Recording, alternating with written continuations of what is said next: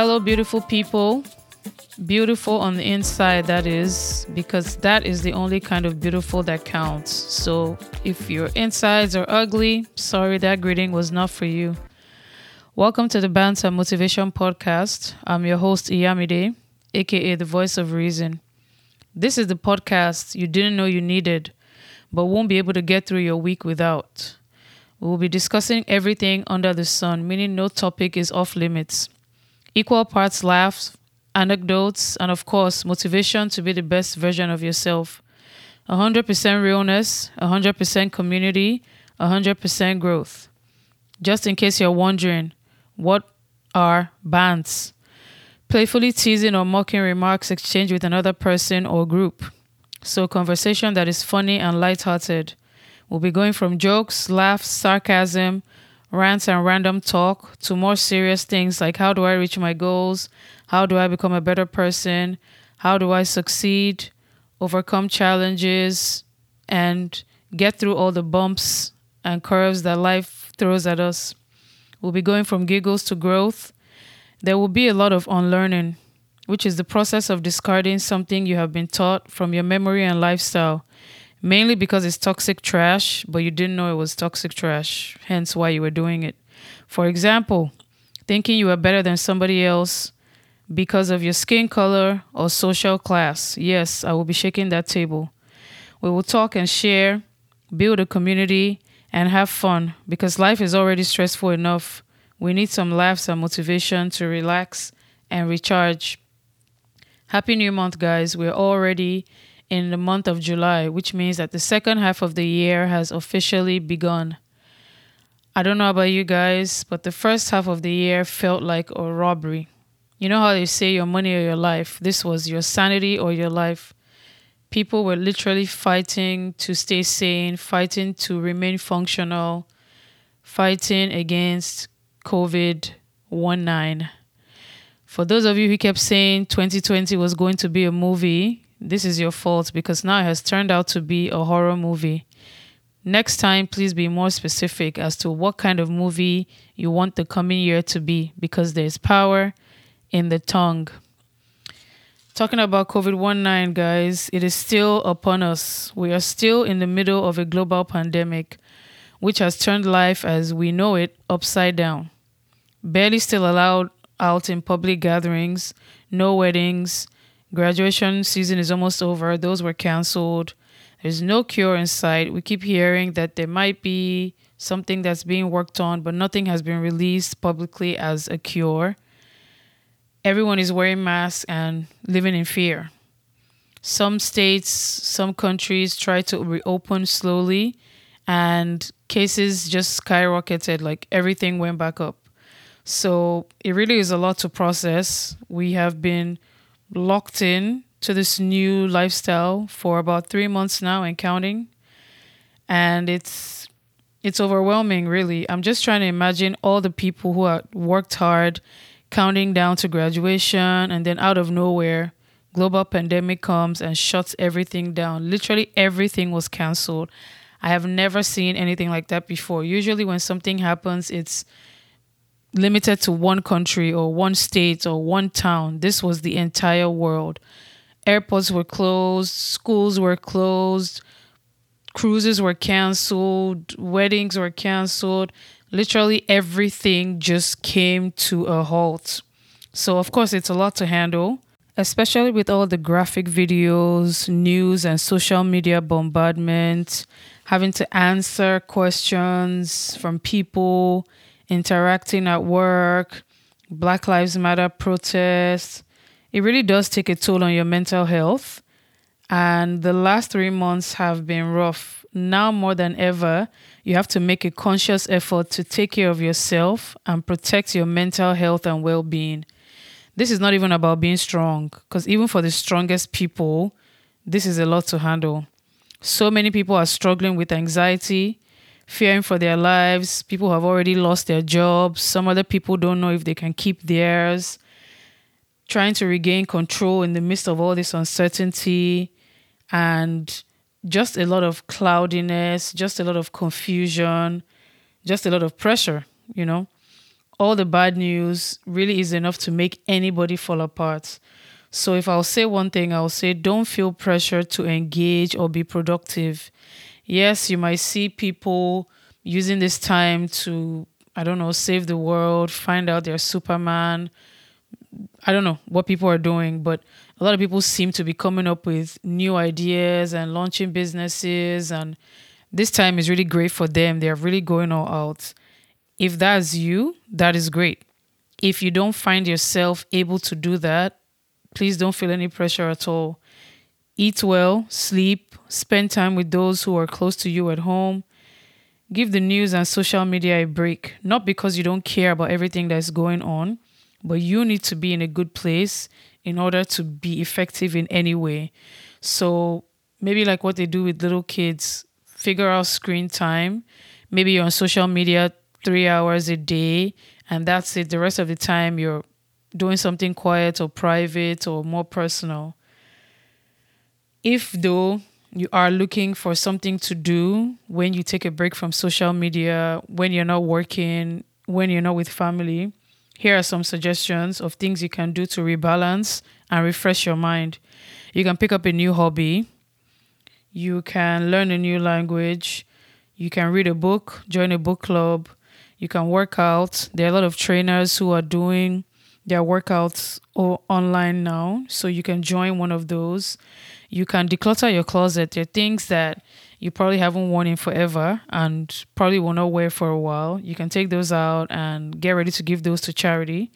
You can try out a new recipe.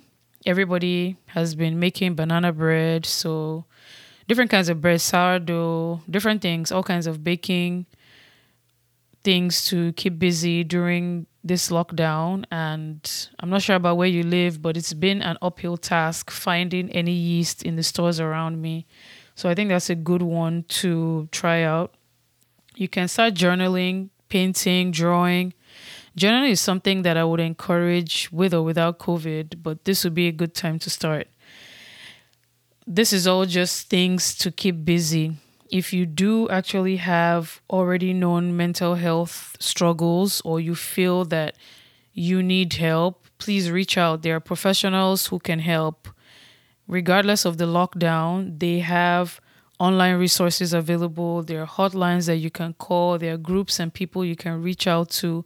Don't try to pretend that you're okay or try to cover up or act strong or, I don't know, fake your way. This is not one of those fake it till you make it times. This is one of those times where you need to make sure that you are taken care of, you're in the best shape that you can be.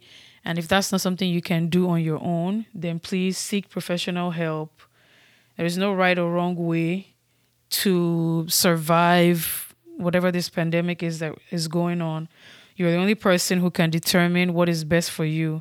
So just know that you are not alone and we're all in this together.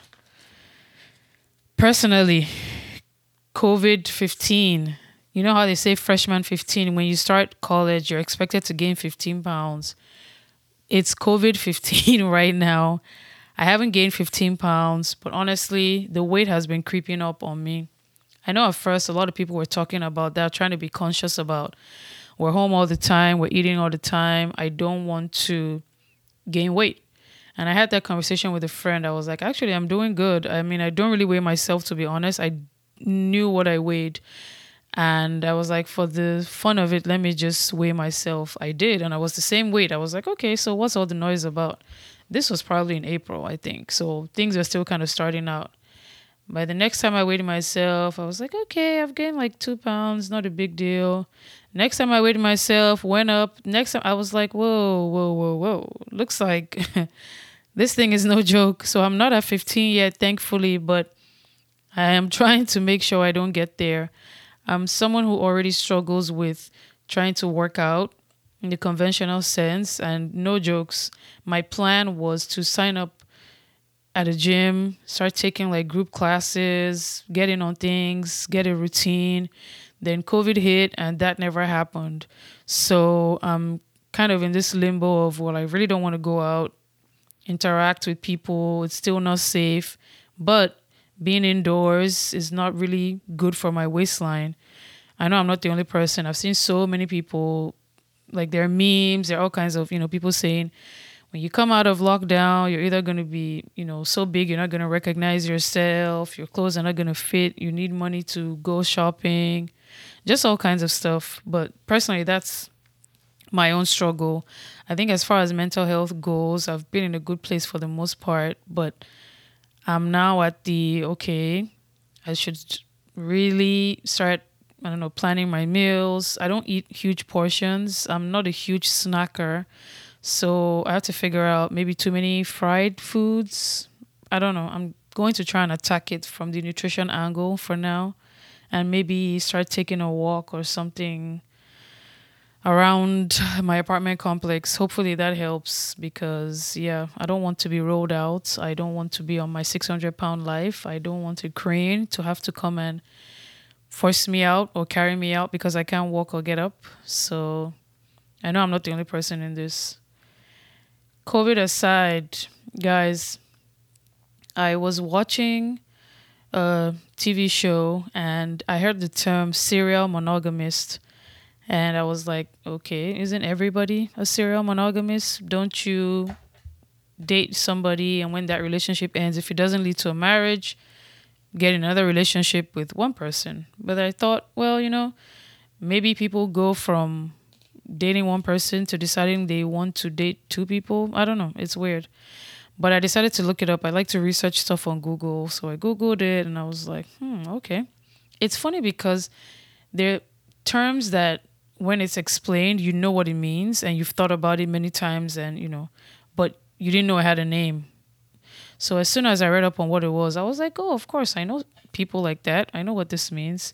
Pretty much it means you are in a relationship, a monogamous relationship. That relationship ends, you immediately go into another relationship. That relationship ends, you immediately go into another relationship. And by relationship, it can be dating, it can be marriage. But pretty much people who are never alone. I'm sure you're thinking of somebody right now. There are people you know who have never been single. They're always in a relationship. When they're not in a relationship, they're dating. When they're not dating, they're married. When they're not married, they're in a relationship. They just can't seem to be alone or be by themselves. And you have to wonder why are people afraid to be alone? Why are you afraid to be by yourself? Can you do you not enjoy your own company? Can you not stand yourself? If that be the case, how do you expect another human being to be interested in being around you, wanting to spend time with you, wanting to hang out with you? That's a very deep question that I think you need to ask yourself. I'm of the opinion that when you get out of a relationship, you want to take stock, you want to think about what happened, what went right, what went wrong, what you can do differently going forward. How much of yourself did you lose? Because that's something inevitable that happens when you're with somebody a lot. They start rubbing off on you, you start rubbing off on them you kind of lose yourself a little bit. Maybe you hang out with them more than you were hanging out with your friends or family, or you made changes to your diet or your routine. Maybe you started working out or watching certain shows or, you know, things like that. So when you come out of the relationship, you have to take stock of, okay, what do I want to keep? What do I want to let go? What did I do wrong? What did that person do wrong? How could I have reacted? How have I grown? What exactly am I was I looking for in a relationship? Why didn't this relationship work out? What parameters did it not meet? Going forward, what do I want? What don't I want? You know, you have to make that analysis. While you're doing that, I don't believe you should be dating somebody else, right? You're still healing, you're still recovering from that relationship. You never know when you're going to meet quote unquote the one so you might meet somebody that's interested in you, but you have to be able to set that boundary and say, you know what, this is time out. This is me time. This is I'm dating myself. I'm trying to rediscover myself. I can be in a friendship. We can be friends. We can slowly start getting to know each other. But I'm not committing to anything relationship or anything dating or anything more than platonic.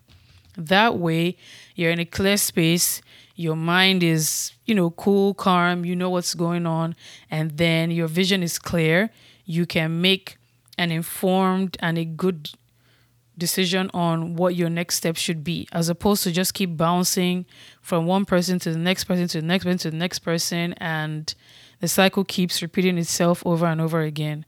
So, to any serial monogamists out there, I would say take a break, try just being by yourself, try enjoying the company of friends, try rediscovering yourself, and stop leaning on another human being. Stop expecting one person to fix what the last person broke, and another person to fix what that person broke, and you know, on and on and on. It's it's weird to me, but clearly there are people who do that and who enjoy that, and I don't think that's a great way to live.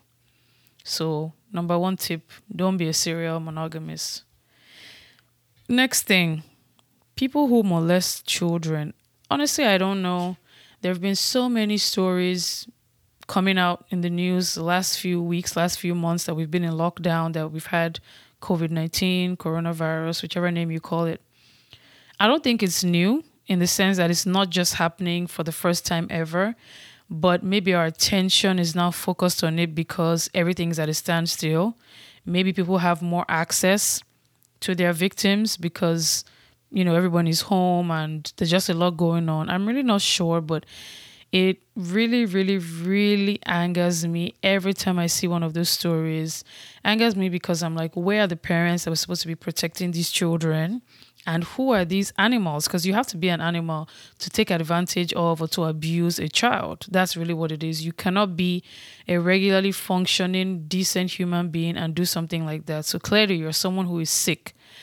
And it just made me think I wish we were still in the Bible times Old Testament, especially, where when someone did something, they got punishment like right on the spot, like immediately. Lot's wife, don't look back. She looked back and became, you know, turned into a pillar of salt. That would be amazing.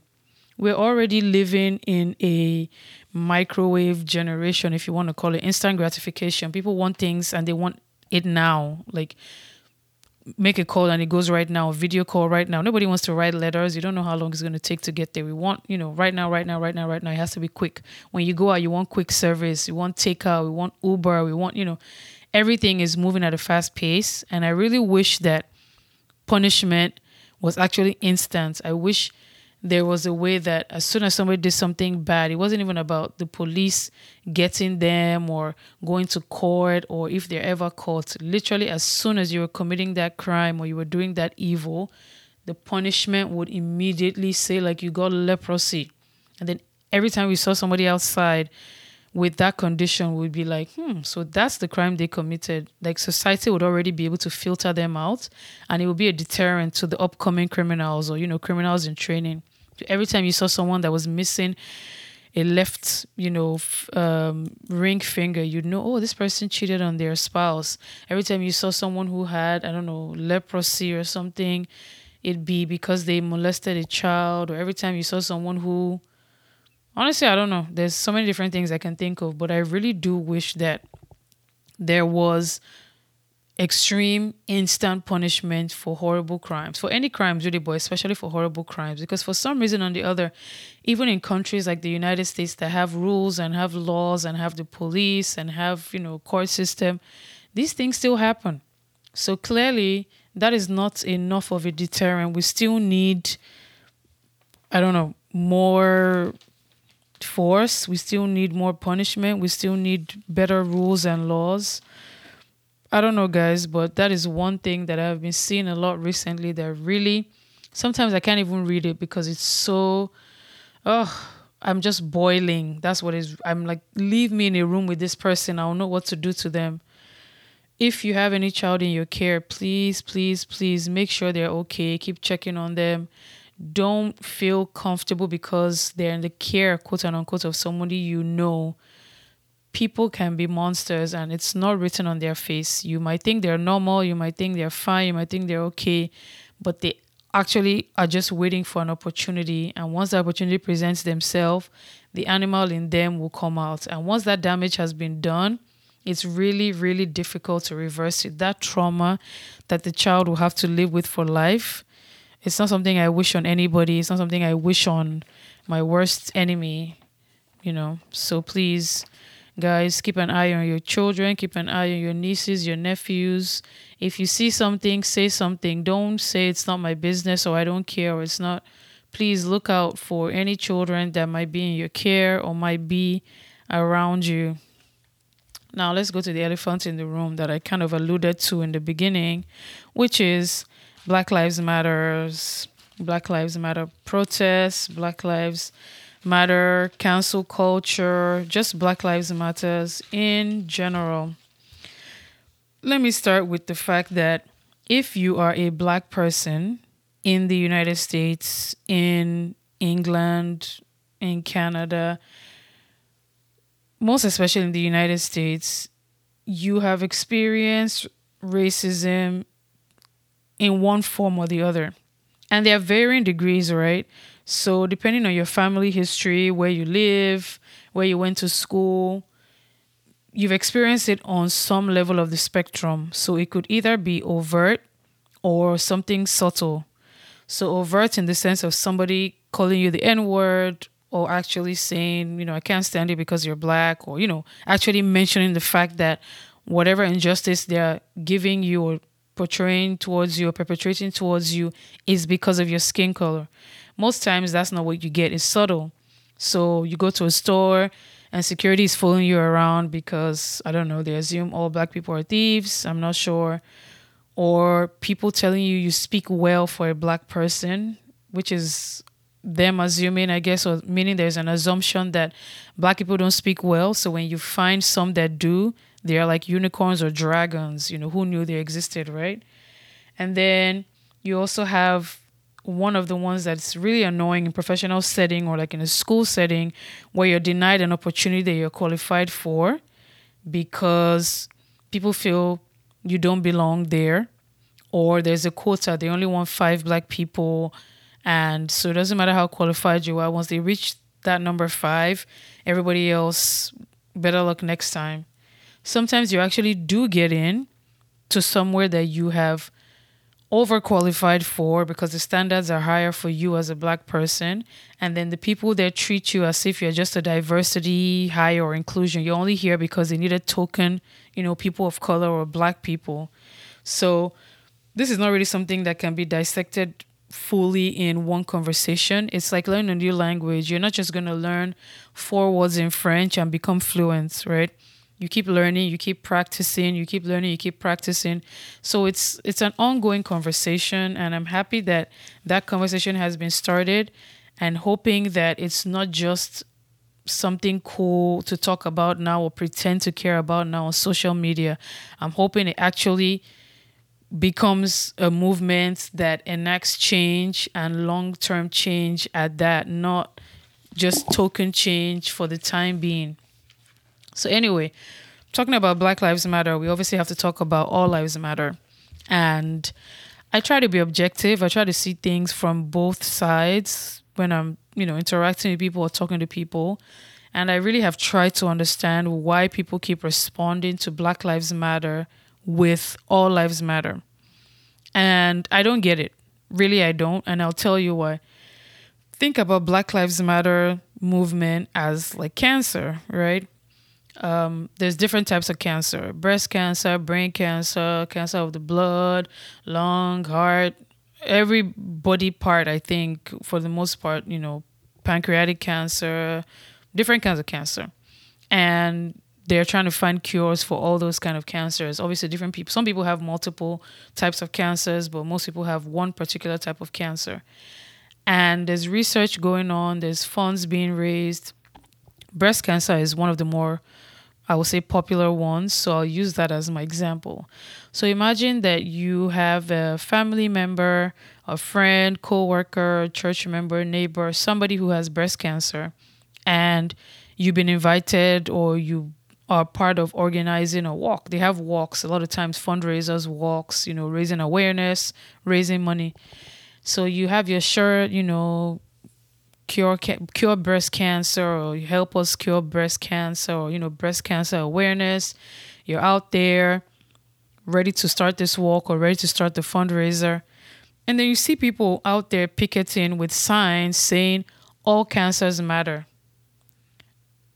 I mean, that's exactly what this is like. You are going to be livid. You're going to think these people are crazy or it's absurd. Yes, all cancers matter in the grand scheme of things, but that particular event is to raise awareness for a specific type of cancer, which is breast cancer. So at that event, the focus is on breast cancer. Nobody's saying the other cancers don't matter. Nobody's saying that we should forget about the other cancers. What we're saying is for the purpose of that gathering, breast cancer is what matters. So it's the same thing. All lives matter. Of course, all lives matter. We're all equal in God's eyes. So let's now make that true in reality. Black people have been treated as less than equal and now they're trying to raise their voice to say, hey, we deserve better than this. That's not the time to say, oh, well, we all deserve better than this. The people who have actually been depriving them of that equality don't get to say, everything is fine, we all matter, don't make a scene, don't draw attention to yourself. It's like somebody being on fire and they're screaming for help, literally saying, I'm on fire, get a fire extinguisher. And everybody else there's like, oh, stop whining, oh, stop making a big deal. Uh, we all have, you know, difficulties. I have a headache. That person's toe is aching. That person has a runny stomach. That person has a cold. But somebody is actually on fire. So it's about priority. At this point in time, what the importance is on is black people saying, hey, we've had enough of this. We can't continue to live like this. Something needs to change the best thing you can do is listen. And if you don't have anything to say, didn't your mom teach you if you have nothing nice to say, don't say anything at all? Don't say anything. Don't come back with all lives matter. It's really inappropriate. It's really insulting. It's really annoying. And it just shows that you cannot read the room. You have no idea what's going on. Just stop. Okay? Black people are not asking to be given preferential treatment. I think that's where the mistake is that people assume black people now want to be given opportunities that they quote unquote don't deserve. That's not what it is. They're just asking for the chance to be able to compete on a level playing field.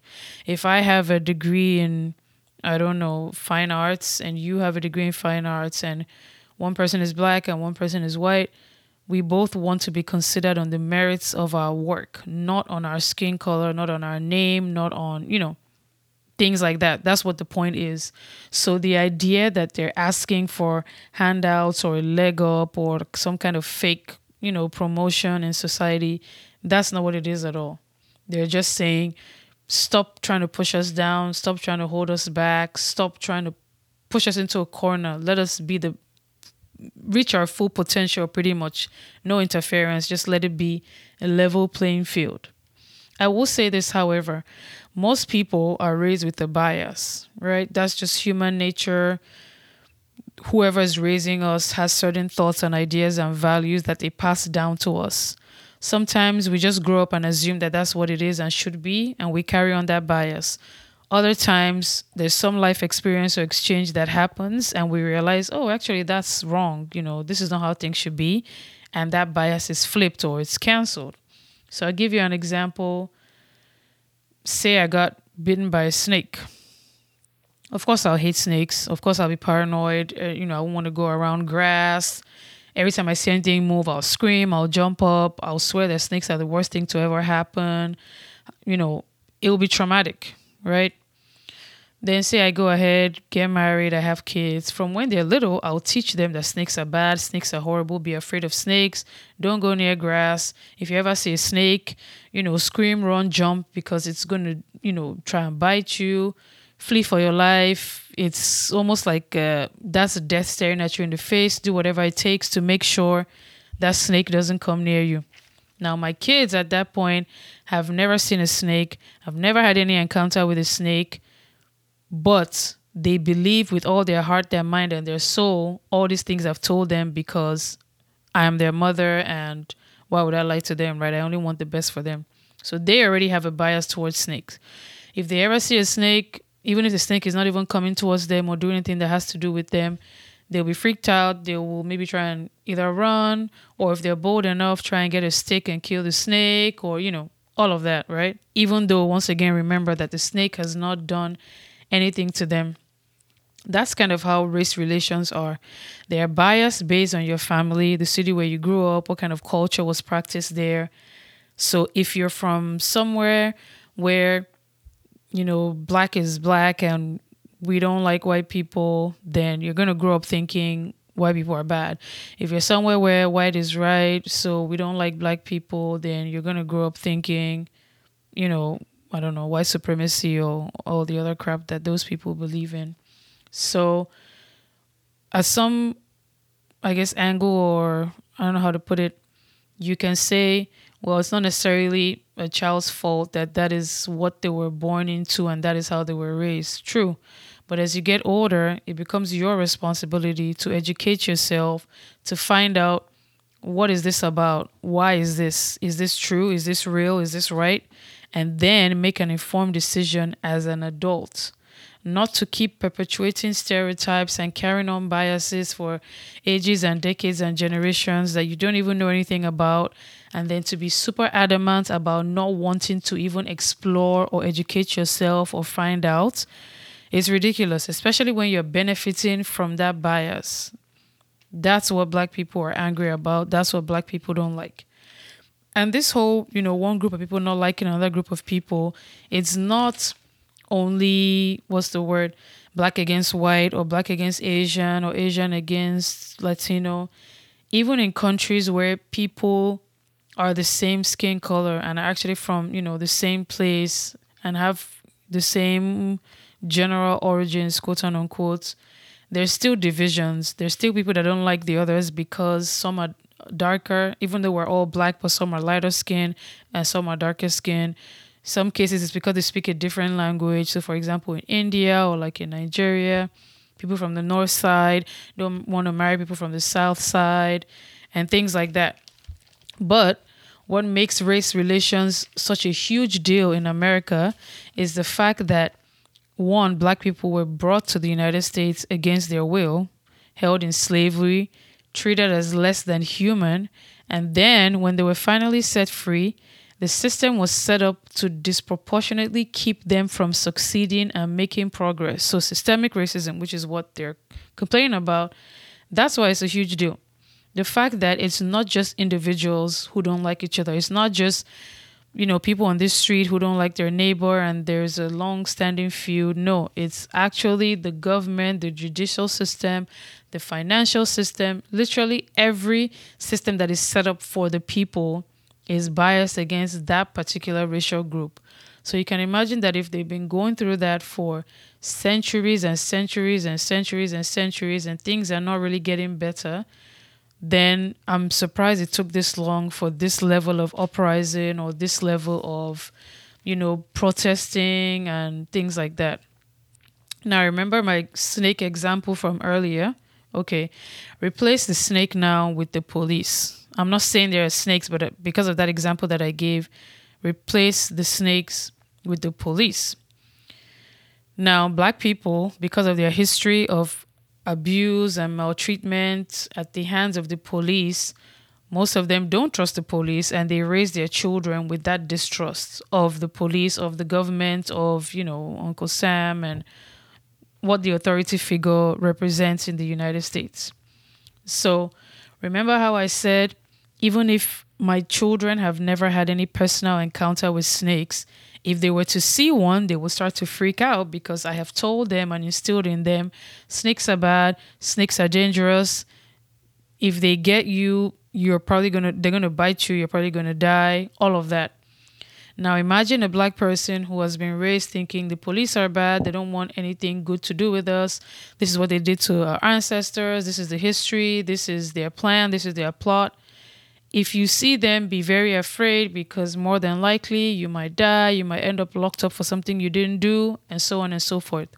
So, when that person who has been raised to think that and has seen things that have happened to other family members and friends and people in their neighborhood, when that person comes in contact with the police, they're lashing out because literally they are fighting for their life. To them, this encounter will more than likely end with me getting hurt.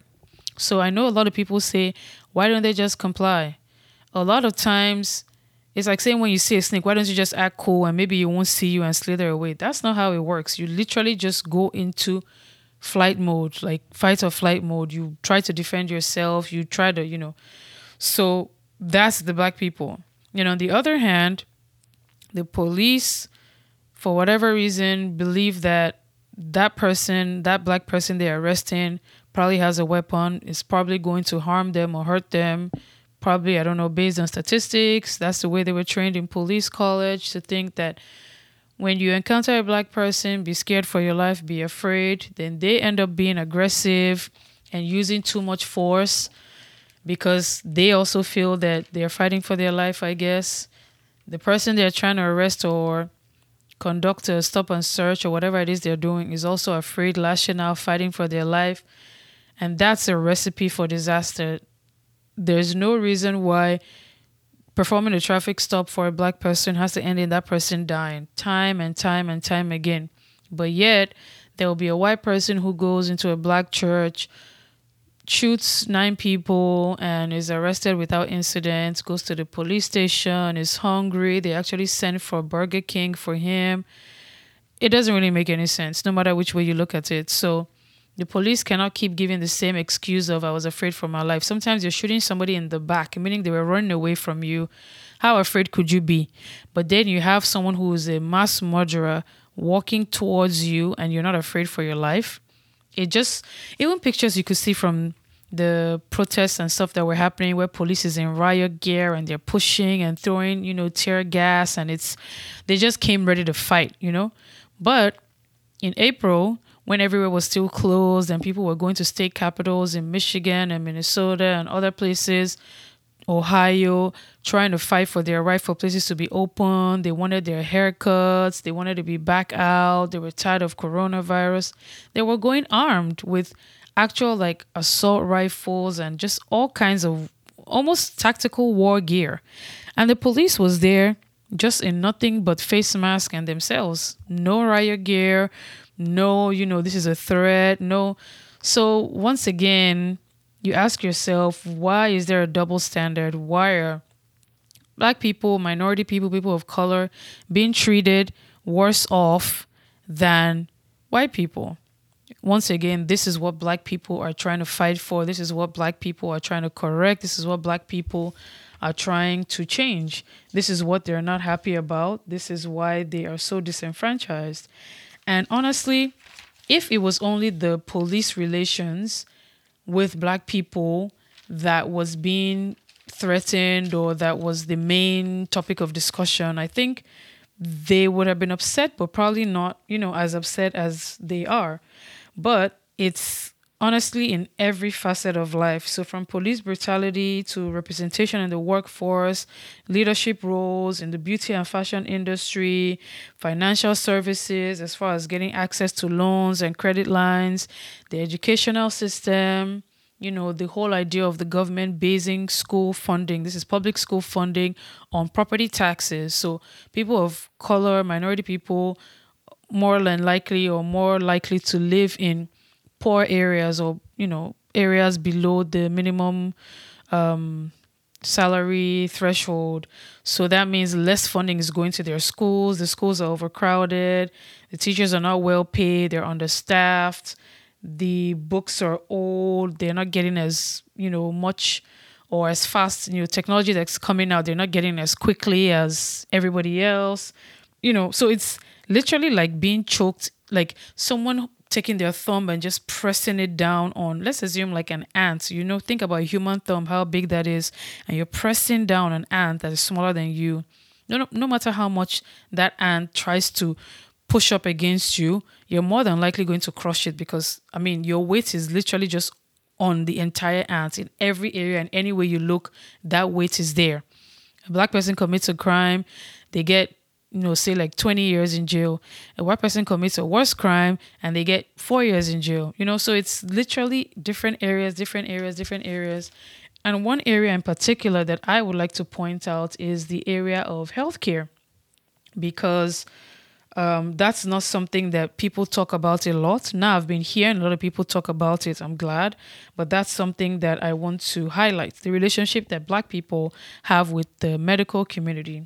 So, as a Black woman, I see and have read and have discussed with people about black women not having a great relationship with their medical practitioners a lot of times when that person is white there seems to be a distrust between black women and their doctors, you know, their doctors and dentists and whoever is performing a medical service for them. So I tried to do a little bit of research and look into it and found out that black women are three to four times more likely to die in childbirth than white women. This is given, you know, access to quote unquote the same type of services and whatever else is available. A lot of times, doctors don't take the black woman's concerns seriously, and for whatever reason, believe that they have a higher threshold of pain. I've actually heard this from friends who are in the medical profession among their colleagues. This is a thing. So there's a lot of mistrust between black people and the medical community based on history as well. There is so much history and so many examples of how and why that fractured relationship came to be. Let me just highlight two. James Marion Sims was a physician and he was at the forefront of surgery and what we now call gynecology. So he was a doctor for women, he was a white man and he's most famous for the development of a surgical technique for the repair of vesico-vaginal fistula, which is called VVF, um, which is a severe complication of obstructed birth. That's not the only cause of VVF. I need to add that, but in this particular scenario, that was what his focus was on, which is a great thing, right? He deserves to be celebrated, memorialized, you know there's a portrait of him with a patient and some of his colleagues hanging in the state capitol of Alabama. That should be, you know, worthy of note, right? Nope. Did you know that he perfected his surgical techniques by operating on enslaved black women without any anesthesia? Literally having full on operations on black women with no kind of here's anesthesia, here's to knock you out, here is something for the pain. And then, after the technique was perfected, he would take it over to Europe and offer it to wealthy white women who paid good money and, of course, got to be sedated while those services were being performed.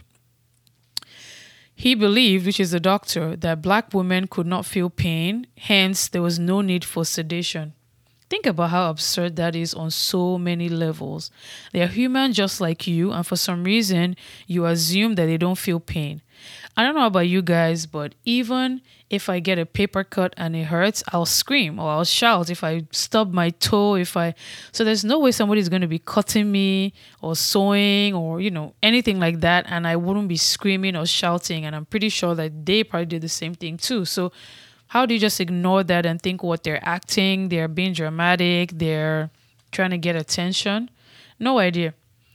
And still, that picture of him with his black subject is still hide, uh, hanging in the Alabama state capitol. So imagine if you were a lawmaker in the state of Alabama or just someone who lived in the state of Alabama.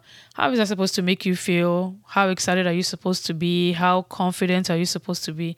That's a problem. That's oppression. That's a horrible part of history that I'm sorry needs to be taken down. Like we're still going to see him in the textbooks and stuff, but he doesn't need to be glorified in the state capitol.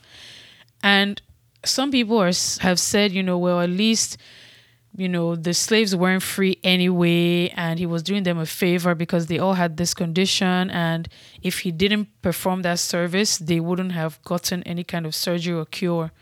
So pretty much they should be thankful they should be grateful. But that's absurd because i'm pretty sure that man had family members. I'm sure he knew other people. He knew these women in europe. Why couldn't he go to europe and perform the techniques there and perfect them he couldn't get away with that he could only do that to black women so if you're a black woman and you know that history of course you're already side-eyeing like hmm okay what are we talking about another example the Tuskegee experiment. I don't know if you guys have heard about that. Did I pronounce that right? Tuskegee. Anyway. So it was a study of untreated syphilis in the African American male. So let me give you a bit of a background. I'll just read this out to you. The Tuskegee why do I keep saying Tuskegee? Tuskegee, Tuskegee. You guys know what I'm talking about. Was a clinical study conducted between 1932 and 1972 by the United States Public Health Service. The purpose of the study was to observe the natural history of untreated syphilis African American men were gotten for the study and were told that they were going to be receiving free health care from the federal government of the United States. The study started in 19, 1932 in collaboration with Tuskegee University, which was a historically black college in Alabama. They enrolled 600 impoverished African American sharecroppers, and out of these men, 399 had latent syphilis. As an incentive for participation in the study, the men were promised free medical care, but were deceived because placebos were given to them, ineffective measure, ineffective methods and diagnostic procedures is what they were getting and thought was treatment. So pretty much it was all a joke. Nothing was really happening, nothing was really going on. The men who had syphilis were never informed of their diagnosis, despite the risk of infecting others and the fact that the disease could lead to blindness, deafness, mental illness, heart disease, bone deterioration, collapse of the central nervous system, and death. According to the Centers for Disease Control and Prevention, the men were told that they were being treated for bad blood, which at that time, to be honest, could describe a whole bunch of conditions ranging from syphilis, anemia, fatigue. So someone could have thought he just had fatigue, but he actually had syphilis. It's crazy. Anyway, syphilis was actually one of the leading causes of illness among black people. So I'm guessing that's why they were using them for the survey. Initially, the guys were told that the testing, experimenting was going to last for six months and it was extended to 40 years. Four zero, guys, 40 years. The people who were doing the experiment lost their funding and they never even told the men that, hey, we don't have funding anymore, which means you will never be treated. None of that. They still just kept using them, getting data, gathering information without their consent. No, no uh, remuneration or payment, no treatments, just using these men to advance science. None of the infected men were treated with penicillin, despite the fact that by 1947, that antibiotic had become the standard treatment for syphilis. So, 15 years after the study was started, there was a treatment, which was penicillin, and nobody told these men, nobody gave them this treatment. The experiment still continued for another, what, 25 years? Now, out of these participants, some of them went ahead and infected their wives and partners, and some of their children were born um, infected. So, when you think about that, you really just want to pause and ask why why was there this idea that black people were less than human? Why was this idea that black people were just to serve at the expense, or white people were just supposed to grow fat and get better and thrive at the expense of black people and their lives and their future? Why are we still having conversations like this in 2020? And I know some people will say, well, that was a long time ago. We know better now. Nobody's doing that anymore. Doctors are being held accountable, and so on and so forth. But black women are still dying in childbirth in 2020 in these United States of America, not in a remote village in some poor African country they like to show on TV. No, right here in these United States, black women are still dying in labor three to four times the rate of white women. Just during this COVID times, Amber Isaac in New York City, she had been pregnant, was supposed to be due, and for two months since February, she had been telling her doctors that something was wrong. And they just kept shutting her out. Nobody was listening, nobody was paying attention. You know, you're fine, everything is okay, overreacting. And she kept talking about it, talking to her partner about it, even tweeting about it, saying, you know, there's something wrong, there's something wrong. Nobody's listening to me. I don't feel good about this. I don't know if I'm going to make it, you know, like have this baby and be alive. And true to her words, April 21st, she died.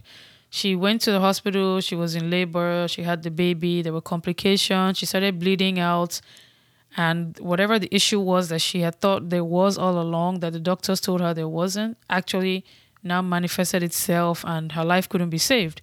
But if they had taken notice and actually attended to it or taken her seriously and done something, that was a very easily preventable situation. So when you think about even forgetting, you know, everything else you know about Black Lives Matter, and you think about just healthcare, which everybody should have competent and equal access to, and you think about the fact that Black women still have to fight to get heard, fight to get listened to, fight to get, you know, their questions answered and their worries, you know, addressed and, you know, just have a baby and be safe, the baby be safe, come out alive. That's I don't know how to put it. That's that's too much to have to deal with. And if for that reason alone, yes, there should be protests saying Black Lives Matter, Black women's lives matter, Black women's reproductive rights, you know, matter, and so on and so forth.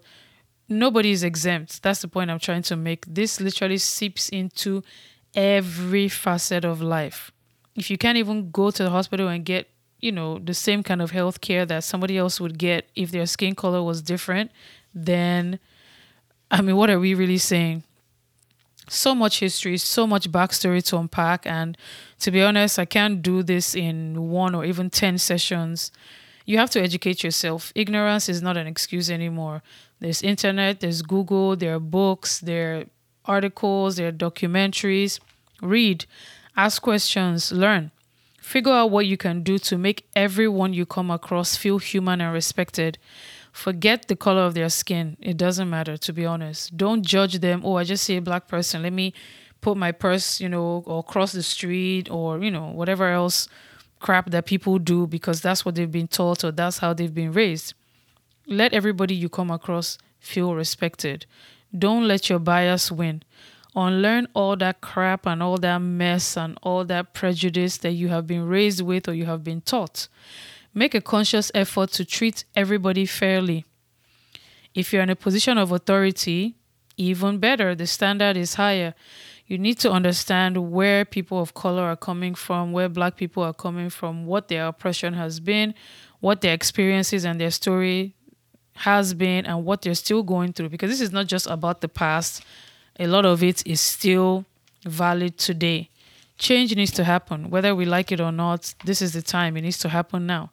And yes, there are people looting and there are people being violent and personally, I believe that's misplaced anger and just youthful exuberance, you know, young people just acting out, pent up energy because everybody's been home for COVID and probably their own personal experiences that I don't know about. It doesn't take away from the fact that this is a serious issue that needs to be addressed. Change needs to come now. And I've heard a lot of white people say, oh, we're so uncomfortable even watching on TV. There's so much terror. We can't leave the house. My kids are scared. They're not sleeping right. Then imagine how terrified black people have felt just as a collective people for centuries.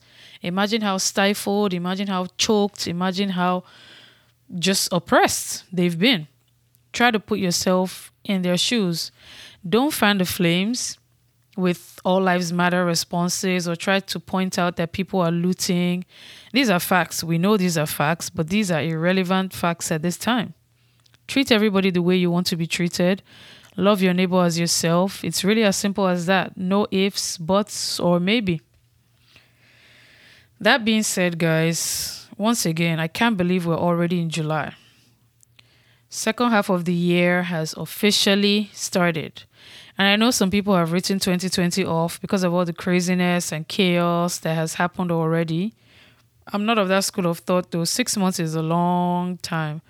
I still believe this will be a great year for me, and honestly, you should too. One of those, you know, if you believe it, you can achieve it. Channel every positive thoughts, regardless of what has occurred already. When it rains, it pours. That's just the truth. But if it doesn't rain, you can't see a rainbow. And most times it's heavy rain, like maybe even a thunderstorm, and after that you see, you know, a rainbow, which is a good sign. So now is a good time to reevaluate your goals, modify them, if applicable, change them. Take stock of what happened from January to June. for one, you're alive, and that's not something you can take for granted. Even if last year you could take it for granted, I'm pretty sure at this point everybody knows a couple of people who are not alive today. A lot of them because of you know COVID nineteen. So, what have you learned so far from January to June? How can you apply it going forward? Did you pick up a new skill? Have you learned a new language? Did you come up with a new idea? Have you seen a gap that you can fill or a problem you can create a solution to? I'm pretty sure someone was sitting down thinking, hmm, I wonder if there's a way that I can go on my phone and order food from anywhere that I want and it'll be delivered to me.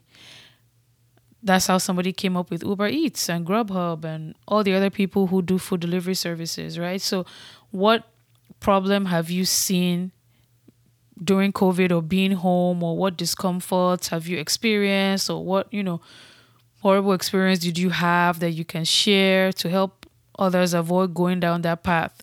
Is this something you can monetize? Have you discovered something new about yourself? Have you seen any areas of growth? Are there things you want to change or improve on? It's a lot. It's a lot to think about. That's some food for thought. I encourage you, though, to write down 10 things that you're grateful for from January to June, 10 things in those six months. Off the bat, it might seem like an uphill task because you're probably like, er, were you in the same 2020 with me? What could I possibly write that was positive or that was good? But once you actually start writing, you realize that even though the first half of the year might not have been as amazing or eventful as you were hoping. You probably haven't checked off all your boxes and ticked, you know, all your goals, but it hasn't been as bad as you think. I'll tell you that much. So now might be a good time to redo your vision board. Your vision board doesn't only have to be at the beginning of the year. It can actually be, you know, this is second half of the year. It can be at beginning of the month, whatever it takes, right? Let this first few days in July be a time of meditation and thinking and replanning, re strategizing, and pretty much just channeling everything positive and going into the second half of the year with a bang. Like, I need to close out this year with a bang. I can still achieve this and this and this and that. I can, you know, don't give up. That's what I'm trying to say. It's only been half of the year. Don't give up. Don't, you know, people who watch sports, you know how it is till the dying moment, even in extra time, even in overtime, you're still hoping, you're still cheering your team on, you're still, you know, encouraging them. So be your own cheerleader, be your own, you know, coach, be your own best player, put your best foot forward. To my Canadian people, happy Canada Day. July 1st is Canada Day. And to my American people, happy Independence Day. July 4th is American Independence Day. This is a holiday week. I know a lot of people are not working or have taken time off, or people who had already scheduled, because most people, you know, take their first summer vacations around this time. So I don't know how much traveling will be going on because of COVID 19, but please remember that COVID 19 is still lurking. Cases are skyrocketing every day. Like the numbers are really scary, no joke. So please plan appropriately. If you do have to go out or be around people, make sure that people you know, hopefully people you've been in quarantine with, wear your mask, keep sanitizing, wash your hands. Don't let your guard down. Don't make the mistake of thinking that we are out of the woods. We are not yet. Please don't risk your life for a few minutes or a few hours of fun. Tell your friends the same thing too. That being said, be the light in this dark world. Be the change that the world needs. It starts with you. Really, all it takes is one person. Think about dominoes. All you have to do is tip over the first domino, and even if you have a thousand of them lined up, each one will keep pushing the next one, they'll keep pushing the next one until it gets to the very end. So be the change, be the first domino. You matter. Don't say, what difference will it make? It's just little old me. Nobody cares. Nobody will listen. Just start. Just start. Just start. Start instituting change, and other people will see you and do what you're doing, or you do a good deed to one person who will do a good deed to another person who, you know, and it keeps going on and on and on and on. Be kind, be safe, make someone laugh this week, be somebody's light. You can find me on Instagram at Bants and Motivation at B A N T S A N D M O T I V A T I O N. You can also send me an email, bantsandmotivation at gmail.com. Until I come your way again next week, be blessed. Bye.